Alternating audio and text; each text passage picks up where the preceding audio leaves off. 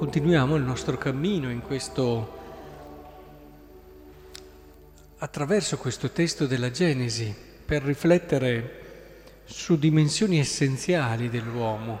Questo testo di eziologia sapienziale ci vuole proprio riportare a, alle linee guida che hanno mosso Dio, che hanno guidato anche l'inizio della storia dell'umanità. E qui c'è il tema, credo, centrale, fondamentale, l'abbiamo già iniziato a sviluppare la scorsa Eucaristia di mercoledì, eh, della libertà. Effettivamente poteva anche non esserci questa possibilità, questo albero del bene e del male, poteva anche non mettercelo Dio. Cioè poteva anche evitare di dare la possibilità all'uomo di, di fare questa scelta. E, e indubbiamente eh, credo che davvero dobbiamo riflettere molto su questo, perché come avevo già accennato, da questa possibilità sono derivate eh, tante, tante sofferenze per l'umanità, tanti atroci oh, omicidi, delitti, tradimenti cose terribili.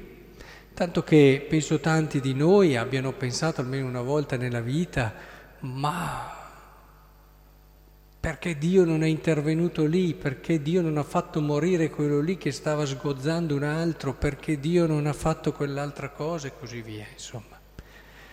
E ora però credo che sia molto importante che ci soffermiamo su questa dimensione dell'uomo Dio l'ha reso libero, gli ha dato questa possibilità. E qui, attenzione, si dice un aspetto essenziale, possibilità.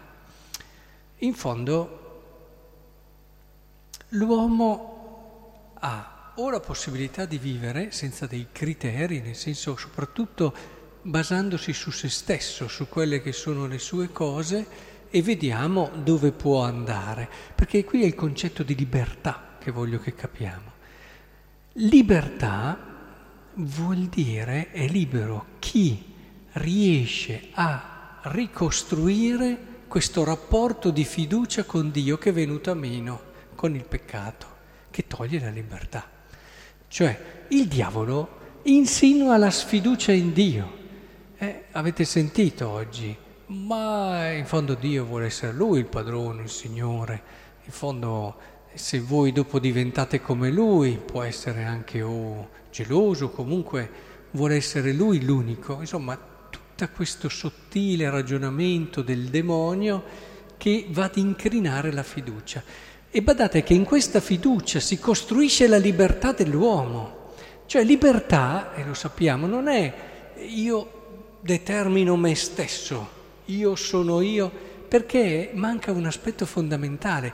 Come può essere un valore positivo un valore che non ti permette di dare senso alla tua vita e di costruire una vita con una speranza?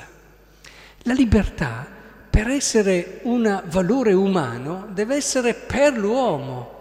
Ma come fa a essere per l'uomo la libertà se non gli permette di riconoscere di non essere al mondo a caso e quindi un senso un valore prezioso e non gli permette di avere una speranza. Eh, quindi perché la libertà sia per l'uomo, sia una dimensione umana, è fondamentale che sia al servizio di questa verità.